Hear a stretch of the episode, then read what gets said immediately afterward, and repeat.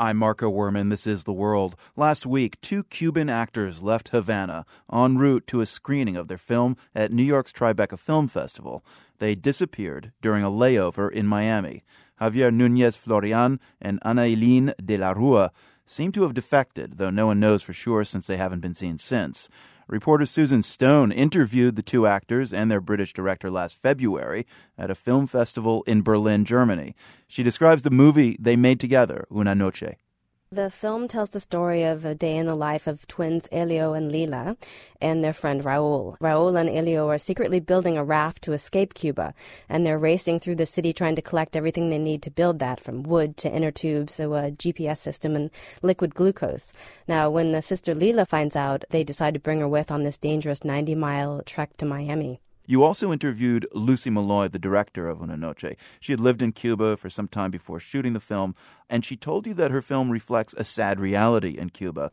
There was one day when I was actually doing a casting, and an actor came in, and he asked me when we were going to be shooting, and I told him, as I was kind of telling everyone, I was always like, oh, in a couple of months. And he said that he wouldn't be around because he was making his own raft and that he would be leaving on that raft.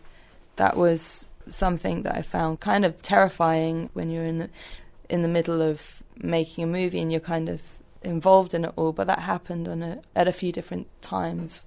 What's interesting, Susan Stone, is that uh, when you asked Anailín uh, whether the film presented a realistic aspect of life in Cuba, this is what she had to say at first.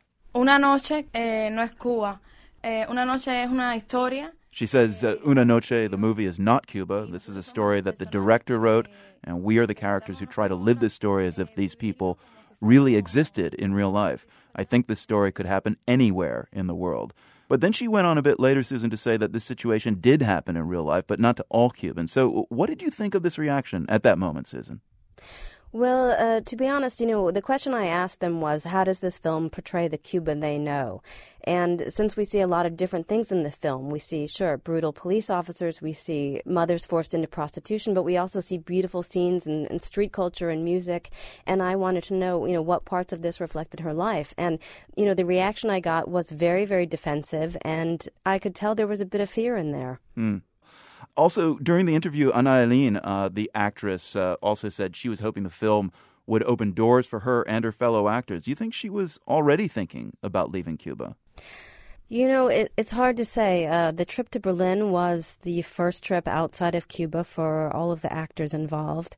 They were very excited to be there, but they were really, really very much looking forward to coming to New York. The U.S. did seem to be an important goal to them, but they were also happy to be representing the film. And Anailín, she thought the film is really the most important thing that's happened to her, you know, in all 20 years of her life. And with the current state of what's going on, I, I guess that's definitely been true for her. So, Susan, what did you think when you heard the news that Javier and Anailín disappeared at Miami International Airport? Well, it's filmic, all right. Um, I was very surprised by it. I know they do have a close relationship with Lucy Mulloy, and this does leave her in a bit of a, a bind in a sense because it would be quite difficult, I imagine, for her to continue with the next film that she has planned for the series, Una Noche Más, which was set to star both of those actors as well. Uh, but I'm from South Florida myself, and there's a very strong Cuban community there, and there's a lot of support for people who do leave Cuba. And um, I think going into the Miami International Airport, you see cafe cubano, you see um, guava pastries, you hear people speaking your language, and I can certainly imagine in their shoes, there's something very tempting about staying in that world and moving forward there. Reporter Susan Stone in Berlin, thank you very much for telling us about uh, your meeting with these two actors and, and director of Una Noche. Appreciate it. You're welcome, Marco. You can find out more about the making of Una Noche. We have a video with director Lucy Mulloy and scenes from the film at theworld.org.